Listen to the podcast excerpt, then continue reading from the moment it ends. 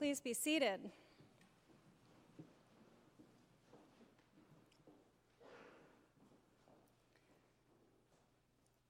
This is a Sunday when I know I'm going to hear from my dad. I usually talk to my parents at some point on a Sunday, but sometimes my dad reaches out first when there is a section that is redacted from the lectionary, which we have today. He's one of those who turns to what we're reading in his Pew Bible. And if we skip over, if the preacher skips over a part, skips a few verses, and picks up later, he wants to discuss why. And they're usually very, that's good fodder for conversation. So, Dad, I'll talk to you later. Psalm 139, I think if it didn't have this section in it, would be a favorite. It would be one that we all know by heart, just like Psalm 23. It would be one of those that we recite in unison at funerals, and yet it is not. And so, what I'm going to do today is read the egregious part, the not safe for worship part, that is usually redacted and glossed over, and we will come back to it later. And then I will read the part that is so beautiful, so beloved. From Psalm 139. Oh, that you would kill the wicked, O God, and that the bloodthirsty would depart from me, those who speak of you maliciously and lift themselves up against you for evil. Do I not hate those who hate you, O Lord? And do I not loathe those who rise up against you? I hate them with perfect hatred. I count them my enemies. Search me, O God, and know my heart. Test me and know my thoughts. See if there is any wicked in me and lead me in the way everlasting. It will be a great conversation. Of course, there is much from the Bible we would like to skip, we would like to redact, we would like to chop it up and pretend pieces of it aren't there. And yet, the scribes, who throughout centuries faithfully copied over the Bible, continued to copy these words over. We still have it in our, our manuscripts this anger, this railing against enemies, even to the point of bragging, thinking that God will give you brownie points for how much you hate your enemies. And now to turn to the more beautiful portion. O Lord, you have searched me and known me. You know when I sit down and when I rise up. You discern my thoughts from far away. You search out my path and my lying down and are acquainted with all my ways. Even before a word is on my tongue, O Lord, you know it completely. You hem me in behind and before and lay your hand upon me. Such knowledge is too wonderful for me. It is so high I cannot attain it. Where can I go from your spirit, or where can I flee from your presence? If I ascend to heaven, you are there. If I make my bed in Sheol, you are there. If I take the wings of the morning and settle at the farthest limits of the sea, even there your hand shall lead me, and your right hand shall hold me fast. If I say, Surely the darkness shall cover me, and the light around me become night, even the darkness is not dark to you. The night is as bright as the day, for darkness is as light to you. For it was you who formed my inward parts. You knit me together in my mother's womb. I praise you, for I am fearfully and wonderfully made. Wonderful are your works that I know very well. My frame was not hidden from you when I was being made in secret, intricately woven in the depths of the earth. Your eyes beheld my unformed substance. In your book were written all the days that were formed for me, when none of them as yet existed. How weighty to me are your thoughts, O God. How vast is the sum of them. I try to count them, they are more than the sand. I come to the end. I am still with you. Thanks be to God for the words of the psalmist. This is beautiful, is it not? Although this too is a matter of perspective. I talked with a friend about the psalm this week who said, Oh, that one? God knows our thoughts before we even speak them? I always thought that one was a threat. Is this God like Santa who knows when you're sleeping and when you're awake because God is ready to count out what is due to you?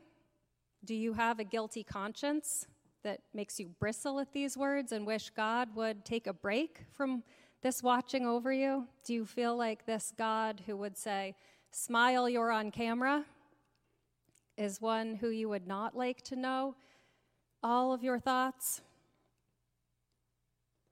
Or is this God watching over you out of pure divine love? Like a parent of a newborn baby who is just watching that baby monitor, just ready to jump at the slightest cry to go bring comfort, with absolutely no thought of judgment. Is this God who is like a friend who knows you so well he can finish your sentences?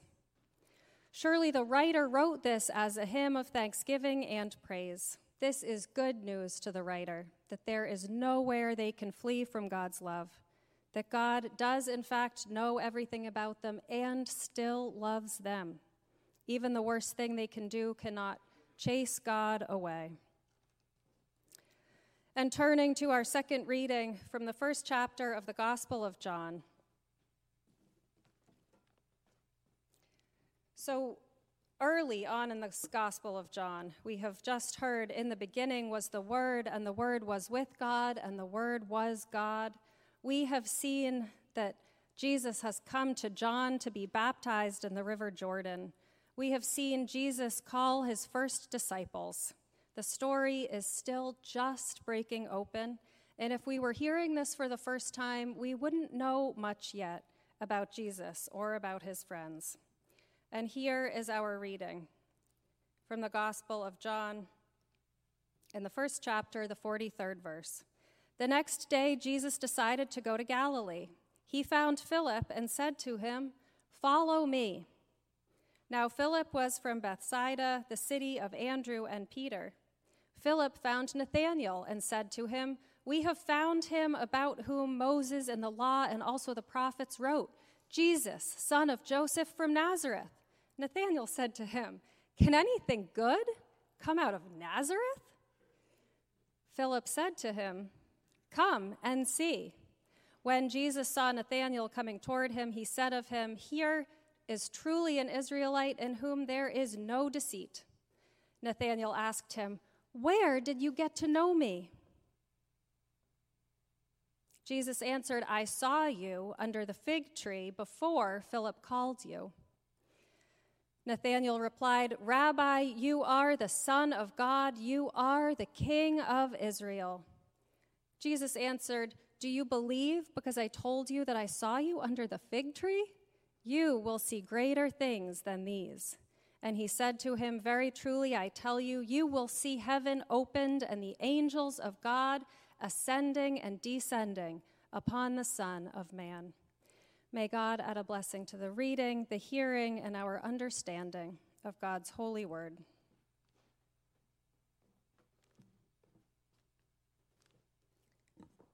Well, poor Nathanael, he is one of the disciples. We can uh, probably assume he is there in the Gospel of John from the beginning to the end, and yet in this Gospel he is only mentioned at the very beginning and again at the very end. I imagine he would be disappointed to see that this is all that is recorded of his ministry as Jesus' disciple. Imagine if at the end of your life, and for decades, generations later, centuries later, the dumbest thing you ever said was all anyone ever knew about you. God save us from such a fate. And yet, this exchange is just so real and honest in honor of the Reverend Dr. Martin Luther King Jr. Day tomorrow, I think we could pause and take a look at this example of a gut reaction that displays an internal implicit bias. Can anything good come out of Nazareth? Nathanael is ready to reject Jesus simply for, for where he was from. I think provincial is a great word. Being provincial can either mean that you are from a province But it can also mean that you are narrow minded, as though you have never left that little province. You don't have an appreciation for the ways of the world outside your own little town, which calls to mind for me Belle in Beauty and the Beast singing in the opening about her poor provincial town. What Nathanael shows when he makes this claim, can anything good come out of Nazareth, shouldn't really tell us anything about Nazareth but instead that he himself is provincial, that he is small and narrow minded. Anytime we think to ourselves, can anyone who is from this place or occupies that physical body, can anything good come from them, we show ourselves to be in need of the invitation that will follow. Arlene Studer tells me the story of the time she got up to preach, and a gentleman from the pew got up and walked to the very back of the church, but paused at the door and stood there remaining with his arms crossed for the rest of the service. And when the service was over, she went to shake hands at the back of the church, and he said to her, I was ready to walk out when a woman got into the pulpit. I wonder if this was in the 60s. He said, But you have changed my mind. All of our isms expose us for having inner work to do about how we feel about other people. It also has to do with how we feel about ourselves. Whether we are quick to judge someone is often reflective of a way we are afraid of being. What we like least about someone else, we are afraid of embodying ourselves. Valerie Kaur, who was our um, keynote speaker at one of the United Church of Christ's General Synods, has written a beautiful book, See No Stranger. She writes in this book, she's Sikh, and she writes in this book that an elder, Guru Nanak, writes I see no stranger, I see no enemy. Nanak taught us that all of us could see the world in this way. There is a voice inside each of us, she writes, called haumai, the I that names itself as separate from you. It resides in the bowl that holds our individual consciousness. But separateness is an illusion. When we quiet the chatter in our heads through music or meditation or recitation or song, the boundaries begin to disappear, the bowl breaks. For a moment, we taste the truth sweet as nectar. We are a part of one another. Joy rushes in. Long after the moment passes, we can choose to remember the truth of our interconnectedness, that we belong to one another. We can choose to see no stranger. She writes, I started a simple practice. As I move through my day and come across faces on the street or subway or on a screen, I say in my mind, sister, brother, sibling, aunt, uncle. I start to wonder about each of them as a person. When I do this, I am retraining my mind to see more and more kinds of people as part of us rather than them. I practice this with animals and parts of the earth too. I say in my mind, You are a part of me I do not yet know. I practice orienting to the world with wonder, preparing myself for the possibility of connection.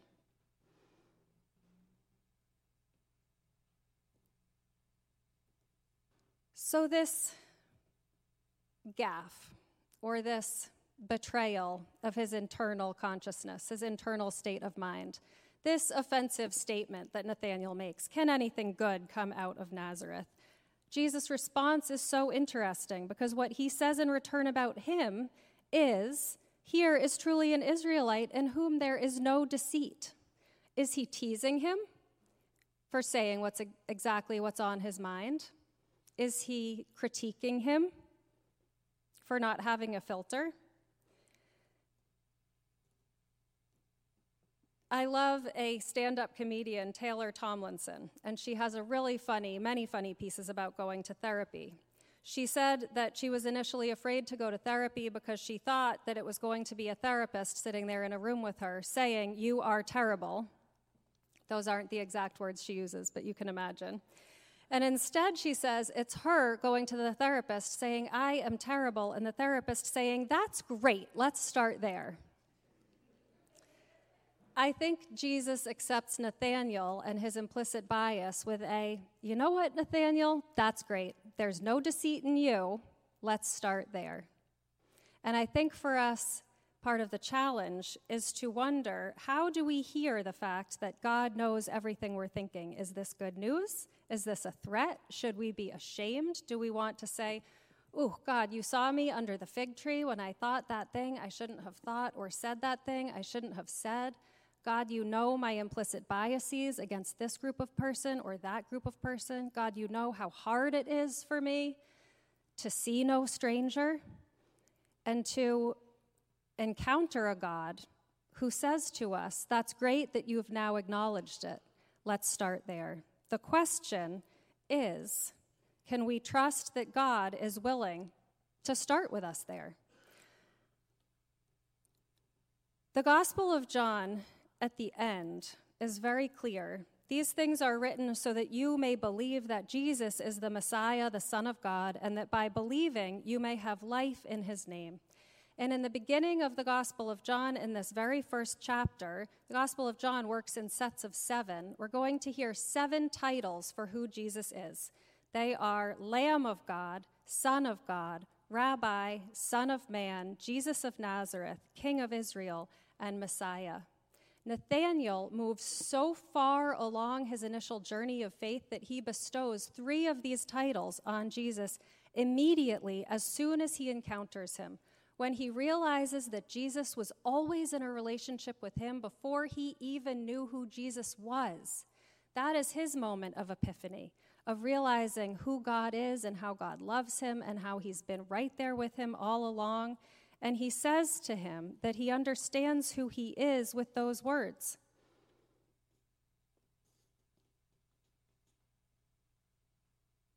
Rabbi, you are the Son of God, you are the King of Israel. And he has moved us so far along toward accepting Jesus as Messiah. If we can accept Jesus as Messiah, in the Gospel of John, believing doesn't mean that we accept these things and understand them with our minds. We've talked about it before. It means that we're willing to live in this way, that we live in a way that we are willing to follow Jesus on this path and go on this journey that, like Nathanael, who starts his experience of discipleship right here, putting his foot in his mouth, that he then assumes that he can come along the way, that he can move along in this process.